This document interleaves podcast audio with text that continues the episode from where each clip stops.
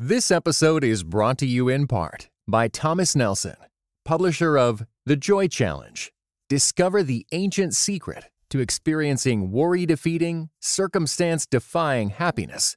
Written by pastor and best selling author Randy Frazee and is available everywhere audiobooks are sold. Welcome to the Table Podcast, where we discuss issues of God and culture, brought to you by Dallas Theological Seminary.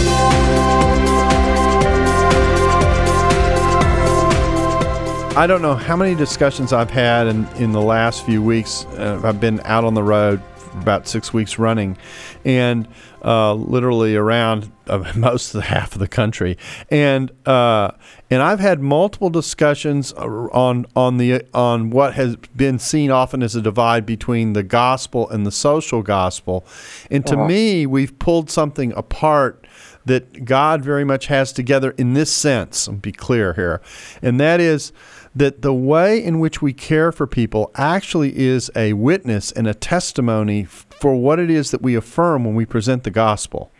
And so I think of Luke 4 as the example. Jesus goes into the synagogue and he says, I'm going to release the captives. And, and he's delivering why God has anointed him. He's delivering the message of his calling and what, he, what he's bringing in, the, in this new era of salvation. And then the very next scene in Luke 4, we're in Capernaum and Jesus is ministering right and left, doing the very things that he's talking about so that his word and his deed match and go together. And the, and the, and the deeds reinforce the words. God loves you and cares for you and has a wonderful plan for your life is sometimes the way we summarize that. Probably not the best summary of the gospel, but oftentimes we say it that way. Well, what do we actually show in the way we we engage people that shows that God cares and that and that God's people care about who God cares about? Well, we have a great tradition in Scripture and in church history in, in both Judeo Christian general ethos, but also in, in Christian history. We have a great tradition of leading the way in caring for the people that the world has discarded. And we could go on and talk about the Didache, first century document saying, do not procure abortion or expose your infants. Mm-hmm. We can talk about second century letters from our church fathers and mothers speaking about caring for the infirm and the aged and others where they've been discarded. We even have emperors from secular sources, I should say emperors' epistles from secular sources, talking about Christians caring for the plague victims, all the way through to anti slavery movements and to current movements. Even the famous fundamental versus liberal split in the church in America from the 19 teens or 20s to the 1970s God's people have never stopped caring. They've never stopped doing the good works of Jesus. We stepped out of public life at times. We didn't engage in some of the major organs of that communication.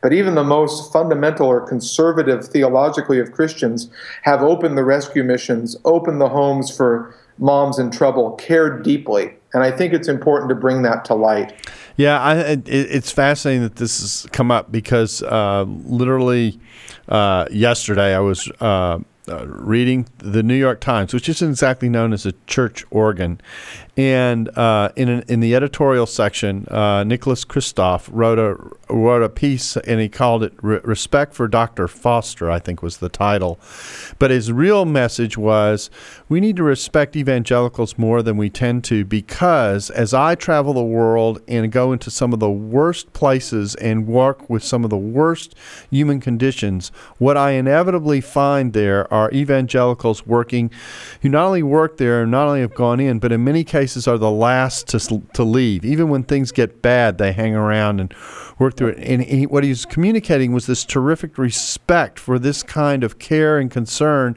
and it was registering with him. Uh, that the kind of way in which evangelicals are often stereotyped um, and that Christians are stereotyped really may not be a full reflection of many of the kinds of people he's met which I thought is interesting. I, I had the honor of catechizing and baptizing a Muslim convert to Christianity in California. He walked into my pastoral office and said, I want to become a Christian. I turned and said, I think we're in that business. Mm-hmm. Tell me your story. Mm-hmm. And he had been with Doctors Without Borders for four years. Hmm. And he saw the compassion of Christians and he wanted to know why. And six months later, he was a full full follower of Jesus Christ and was baptized.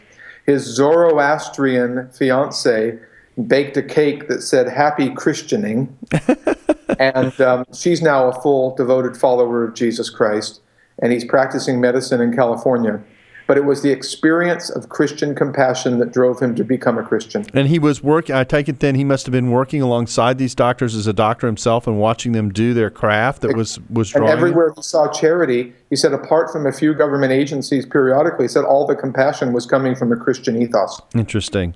Well, uh, uh obviously, this is part of what builds for healthy relationships. Um, uh, I'm not sure where it is in here, but I seem to remember, I don't know if it's in this category in another something about uh, about how we relate to the culture as well. Is there something like that in here? Yeah, underneath underneath both vocational clarity as well as economics and work, this this notion of connecting and, and, and being culturally sensitive mm-hmm. is part of what we are, we are deeply concerned about, that we're engaged in and relating to the culture that we're in, and today the multiple cultures. So we actually have questions that gauge people's reactions to people of different cultures. Hmm. So it's in the relational category as well as vocational category. Okay, well let's let's shift now to to the fourth category, vocational clarity. And now what I think we're doing is we're beginning to transition most of the stuff we've been talking about, people would say, yeah, okay, I get how that fits into discipleship. Yeah, you know, some of them might go, I probably haven't given that the attention it ought to deserve, but yeah, I see how that fits.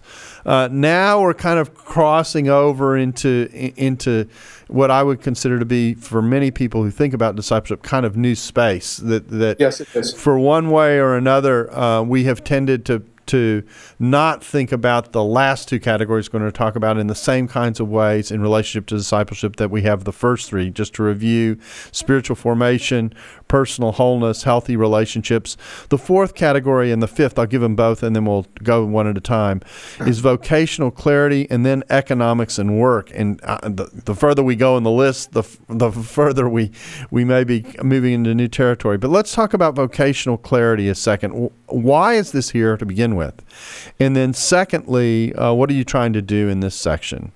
Well, putting the two together to explain the one, I think is helpful. Um, I believe there is the general call of God, as you do, to repentance and faith in Jesus Christ, and the general call of God to the what Elton Trueblood called the incendiary community to take the gospel to the world. But then God does have specific vocatio or callings for the people of God in terms of the areas that they're called to serve in the world. And so we want to give people a sense of their calling as something a little bit larger and broader than just how they earned a living.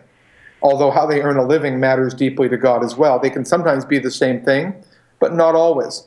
So if I meet someone who says, I'm called to be a pastor, um, I will obviously encourage that calling, but they might also be earning a living as an electrician to which someone may feel called, but I'll say, fantastic, you have you have dimensions to your calling, but I want that pastor to feel fully a pastor, whether or not she or he is supported by the income of the church. And so vocation is this broader sense of purpose and calling. And then economics and work is the arena where we work it out every day. Hmm. And that was good. By the way, we got a lot of pushback on the fifth dimension. Hmm. Everybody wanted to put economics and work inside of calling, or they wanted not to even include it at all because they thought of it as secular or just instrumental.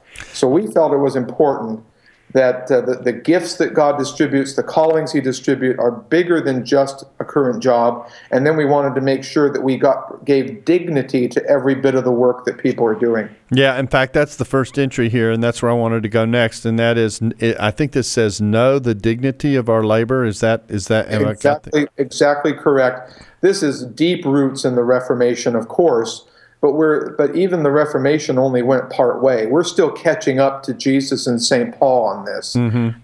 You know, if, it's interesting. I'm a I'm a church historian and I've studied spiritual awakenings, and all the wonderful evangelical awakenings we study very quickly create a, a three-tiered hierarchy without even knowing it. Hmm. The one-way ticket to foreign missions, the local church pastorate, and then all the others. Mm-hmm. What we're trying to do is say, hold it the one way ticket to foreign fields and the pastorate, those are important callings, but we, we want to dignify and elevate all the people of God and really honor the, the, the multiple domains of society God may have them serving in. Yeah, I think here the the key chapters are, are, Genesis one and two, and the idea that really we were created to be stewards of the creation in which God has put us in. Well, if we're going to steward the creation, that's going to require a lot of jobs, a lot of labor, a lot of work and yeah. and and we're living out the core calling. I, I, sometimes say that we sometimes separate the creation commission from the Great Commission, and and they both very much belong together. In fact, the whole idea of wholeness of life and the way God calls us to live in community with each other within the creation that He's given us assumes the stewardship that we see in in Genesis one yes, and two, and yes, it, and and it's core. Uh, I, am with. I'm, I'm, not only with you. Think of the anthropology, the, the dignity. So God creates humankind in God's image. They're created with a job to do. They do that job as a man or a woman. And then in Genesis, that's Genesis 1. And then in Genesis 2, God makes a world that needs cultivation and even mining. Mm-hmm. And I just think it's delightful. We get just enough to awaken us to this amazing uh, creativity that we're called to.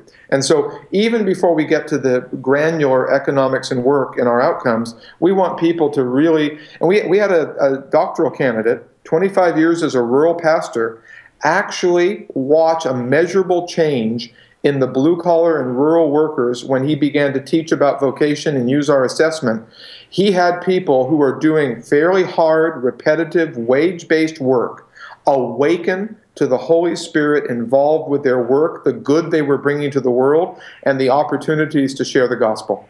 Yeah, I, I, like to tell the story when we get on this topic about the fact that, you know, when we first hear about the Spirit indwelling uh, people. Uh, it has to do with the people who worked on the on the tabernacle and who who you know who are skilled skilled laborers, basically making it possible for the tabernacle to exist. And yes. that, we normally don't think about we normally don't think of pastors in those terms. My wife is an artist, and she reminds she teaches about this, and she says the first thing God has His people do is a community art project. Yeah, that's right. well, and for all the pastors listening, it's the only time they had to say stop giving too. Yeah. Now, um, is this? Uh, there's something about calling in here as well. I guess. Am, yes, it's a sense. It's a sense of calling. Okay. We, what we really want people to have is is a, a, a basic sense of calling and mission that's personal. Now, we can't tell people when and how God's going to communicate that, but we really believe that, frankly, that we think both individuals and couples should have mission statements. They mm-hmm. should have a sense of the reason God placed them on the earth in this time and in this place, in addition to the general calling of God. So um, th- that's an interesting idea. Yeah, and I, I think that again, uh, I, I, like the way some churches are doing this now. Uh, the beginning of the year, many churches, beginning of the school year, many churches will almost commission their teachers like uh, like we used to commission and often commission missionaries, that kind of thing, to make a point about what this kind of vocation actually contributes to the society at large. And part of your yes. sense of calling is figuring out what it is God is having you do and how that does contribute to societal wholeness. Yes. Yeah. Yes. Well, and, and, one church in New England does it 12 times a year for what they call the dozen domains of culture. Interesting. Uh, there's another one here that looks like is that biblical inter- integration or something yes. else? Okay. Yeah, it's, it's, the idea of being able to connect a bit, to, to consciously have a biblical worldview of your daily life and your calling. And we use biblical integration in that we want people to be able to understand how the Bible speaks to what they do. Not simply, you're not doing eisegesis here. You're not simply trying to find a Bible verse to justify your work, but the other way around. How is my work fitting into the biblical worldview? Mm-hmm. And then there's another one. I think it says teamwork, but I'm not sure. Am yes. I right about that? Absolutely correct. okay. I've never thought about discipleship on uh, teamwork per se in quite this in quite that way. So these again, we want to give credit to the many who've contributed, but we really feel that part of you living out a personal vocation is understanding its connectedness and your ability to work with others to achieve an end. Mm-hmm. And um, you know, teamwork is it's, it's, it's a fairly contemporary word, but it speaks to the accomplishment of a mission, knowing all the parts that each player does. And One th- of the other things you'll see there is on mission with spouse. that's where I was going next. Okay. This is, to me, this is a revolution. Mm-hmm. We really believe God wants to give husbands and wives a shared sense of mission in addition to supporting each of their vocations. It's a both and, not an either or. And I hmm. want to be concrete with you on this. I believe there are couple callings. When I do premarital counseling, I ask couples, why are you getting married? And they always have good answers. You know, the Lord has blessed us. We, we feel called together. We love each other. And I always affirm that. And you don't have to have a seven point plan. But one of the things we believe is there's something a couple can do together that they cannot do separately. And for we, we want couples praying and seeking God about the gift that they and their family are to the world. And so my wife and I have a mission statement together. We each have a separate one, and we have a mission statement together. This episode is brought to you in part by Thomas Nelson, publisher of Nine Lives and Counting A Bounty Hunter's Journey to Faith, Hope, and Redemption, written by Dwayne Dog the Bounty Hunter Chapman. Nine Lives and Counting not only offers a fresh perspective on well known life events, but also ventures into behind the scenes territory and backstories never shared publicly. Nine Lives and Counting is available everywhere audiobooks are sold. Visit thomasnelson.com slash audio to learn more. You know the whole area we- uh, the whole area of hospitality and how couples uh, host people and make them feel welcome and, and, and that kind of thing is a is an important dimension of this kind of concern where And you that's work actually together. part. That's actually one of the outcomes. Huh. We actually have hospitality as one of the outcomes. And I'm sorry, you. I should have sent you a laminated large view of this. but uh, anyway, it's a good thing it's a conversation and not a TED talk here. That's exactly right. We'd be in deep trouble. Uh, um, But, Well- but hospitality is one of our outcomes as well. Single or married, is your life open and are you hospitable?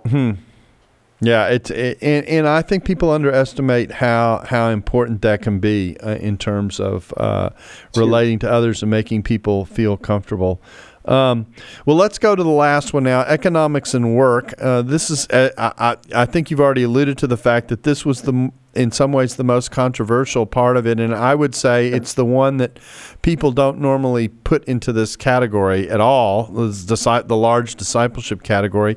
So why don't we do this in two steps? Um, explain why it's here, and, and, and I'm gonna, I'm asking you really to justify why it's here in some ways, and then secondly, what you think it gives us by having it here. Well, it's rooted theologically in John 1:14. The word became flesh and dwelt among us. And Jesus lived the life of a of an artisan and then was of course being prepared for his messianic mission. But God became human being forever and in his human life on this earth uh, worked for a living. So we define work as all meaningful and moral activity, volunteer or paid. Um, so whether it's working at the house or the office, the field or the factory. By the way, too much of the theology of work stuff is from middle and upper management or leadership, and too little has been concentrated on the everyday work that most people do. Yeah, it's a good observation. So we really want to catch that. So it's rooted there. The economy is the moral and social system of an exchange of value. We do not worry at, in, at this stage about particular Fed policy or monetary policy or uh, command control, free market systems, but the idea that we are to add value. And so, as part of the oikonomia or, or economy and network um, economic wisdom principles, they are all through this these set of outcomes in terms of productivity, in terms of trust, in terms of character, in terms of exchange. But the idea is that we bring value to the world. So, work in economics, everyone, every day, who's able to get up and do something is participating in the economy and is doing some kind of work. And so, we wanted to honor that um, as the the stage, as it were, where all those other dimensions find their expression. Yeah, we tend to think of economics as if it's about as if it's just about money, but really the the root of the term goes back to the idea of, of a healthy kind of management of life. That it that it, Right. it, it the way in which we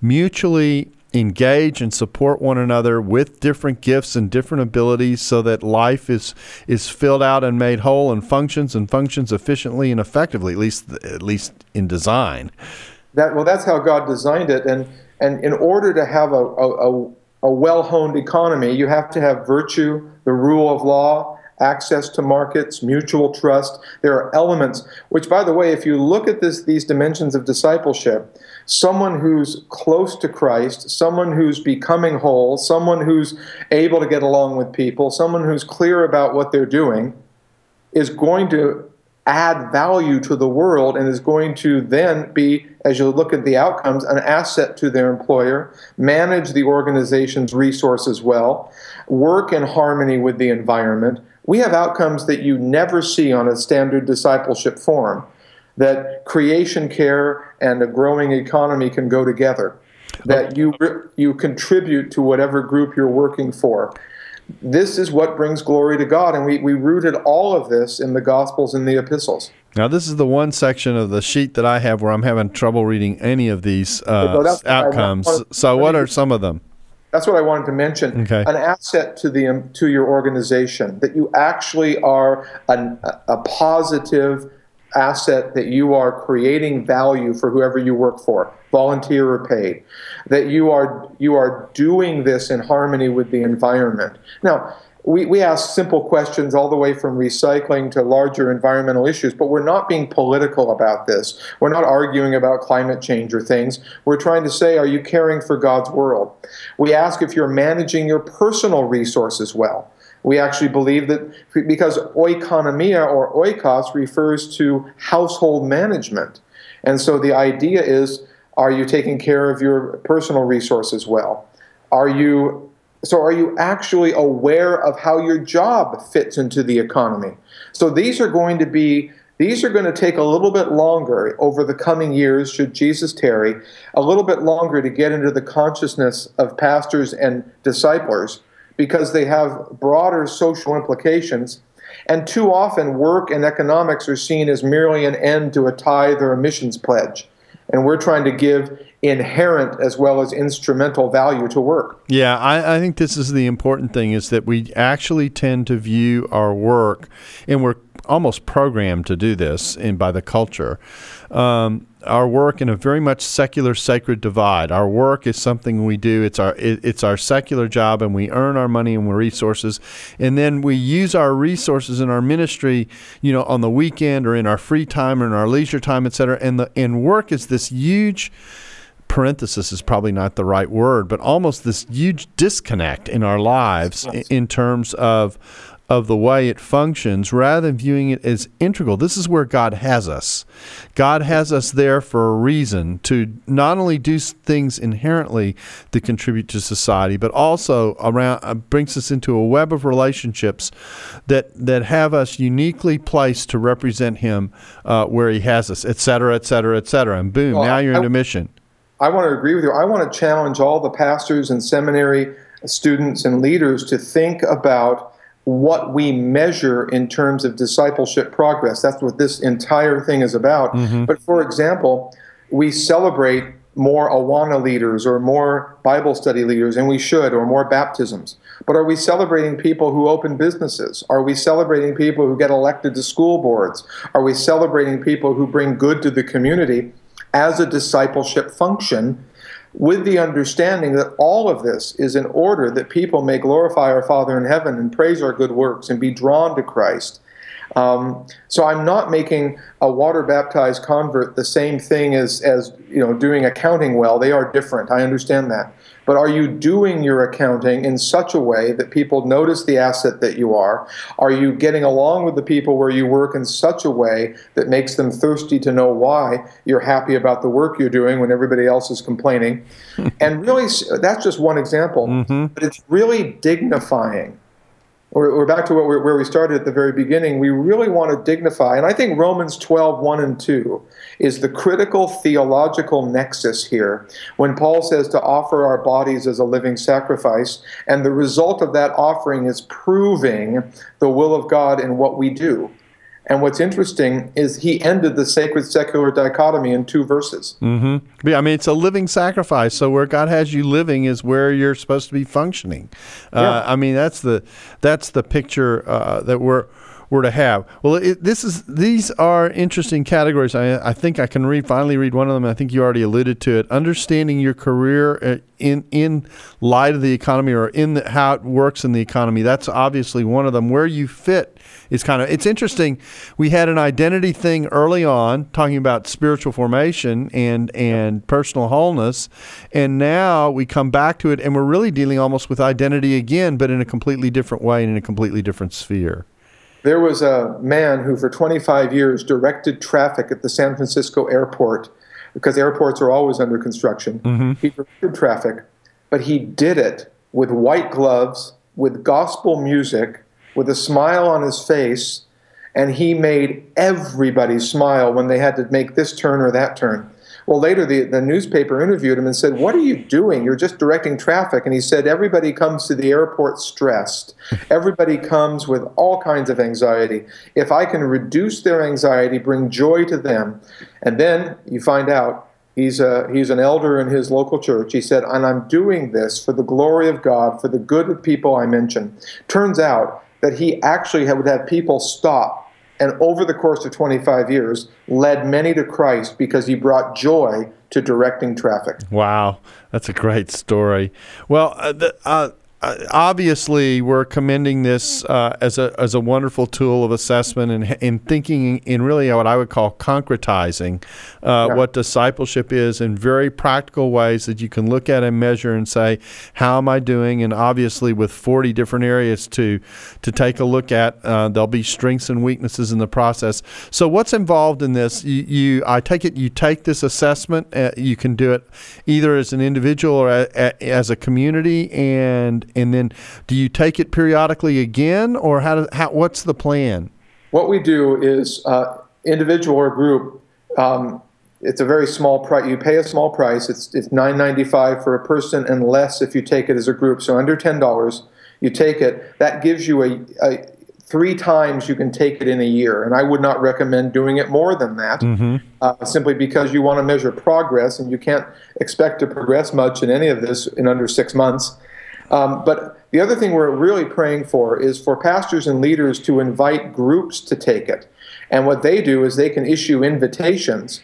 The individual assessment is anonymous and personal to the person, but the pastor gets the data for the whole group and then with their leadership teams, they can actually start targeting those areas that are strong, obviously, are areas of leadership that you want people to grow in. It opens a conversation. And by the way, this fits into any church mission statement. So we're not, if you have no discipleship program, we have some churches that are using this to begin one. In other cases, it can fit into any church mission statement or structure. But the idea is you can target weaknesses and strengths. If you change one or two of the weaknesses, you're probably going to touch four or five other uh, outcomes as well. Mm-hmm. An improved prayer life, an improved work life, an improved marriage. Each each of these can really affect other aspects. So the idea is that you take it again in six months or twelve months. We're hoping that seminaries will adopt it for entrance and maybe do it annually to be as part of their outcomes for their seminarians because they can actually. One pastor wrote back and said, "Charlie, there's only one problem." I have no excuses, and you expect me to do my job now. because most of us, frankly, are sort of guessing right about discipleship. Right.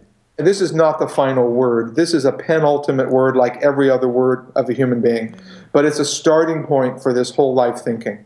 Now, um, are you guys doing any aggregate um, collection of data to take a look at what you, what everything, when it all, you know, when everyone participates, what that looks like? Yes we are just now we just now have enough that we're beginning to crunch those numbers and we'll begin to publish the results of sort of the first few hundred that have taken this and kind of where where, where we're finding people. So we're able to do that in the aggregate again without violating individuals obviously but we're able to do it in the aggregate. So starting in about three months you'll start seeing on the website um, publishing of those results of kind of where where our uh, participants are as a, as a whole group, and eventually we'll be able to break out subgroups as well by both denomination, by gender, by other things, because you take an initial survey when you take this.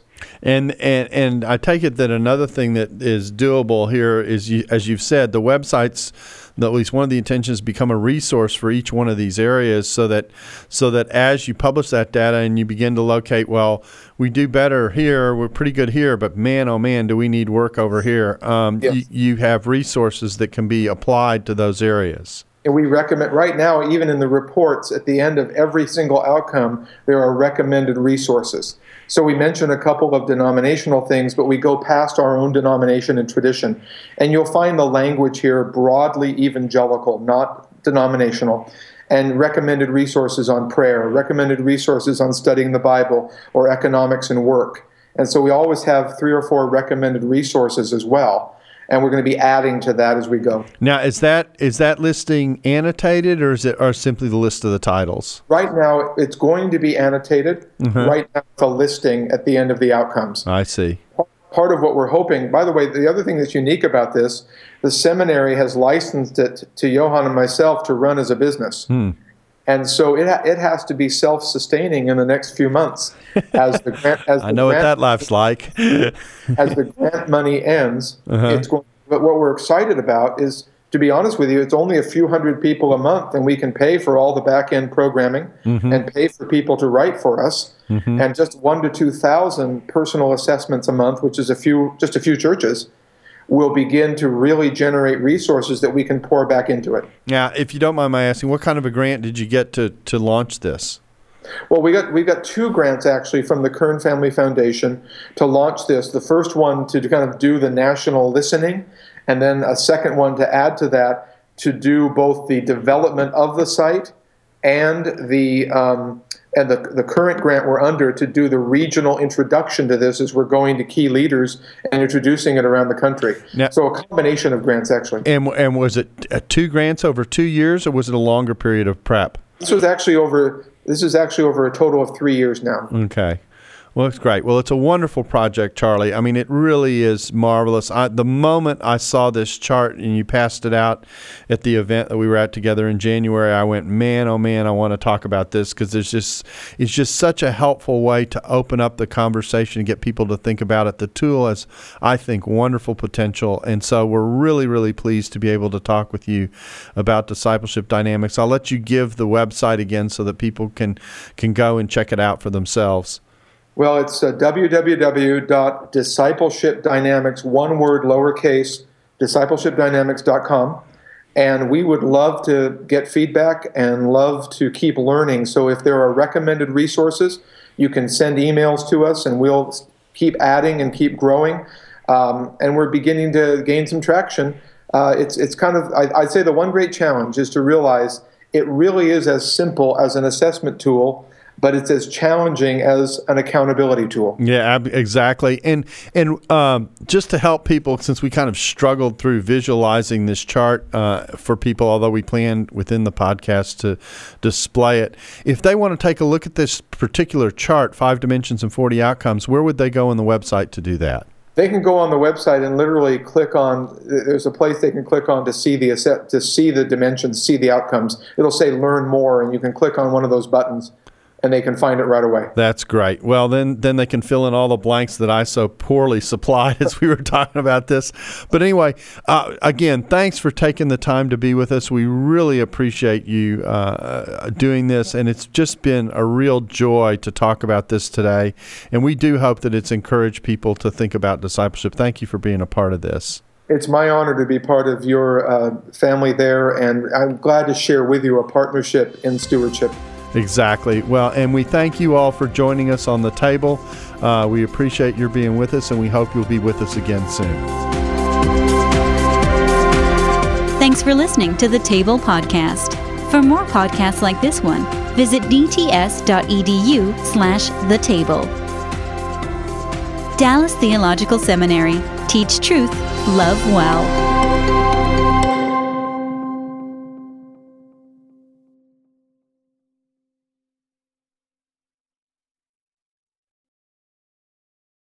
This episode was brought to you in part by United We Pray. United We Pray is a podcast devoted to praying and thinking about racial strife, especially between Christians. Come join us in praying for the unity of God's people.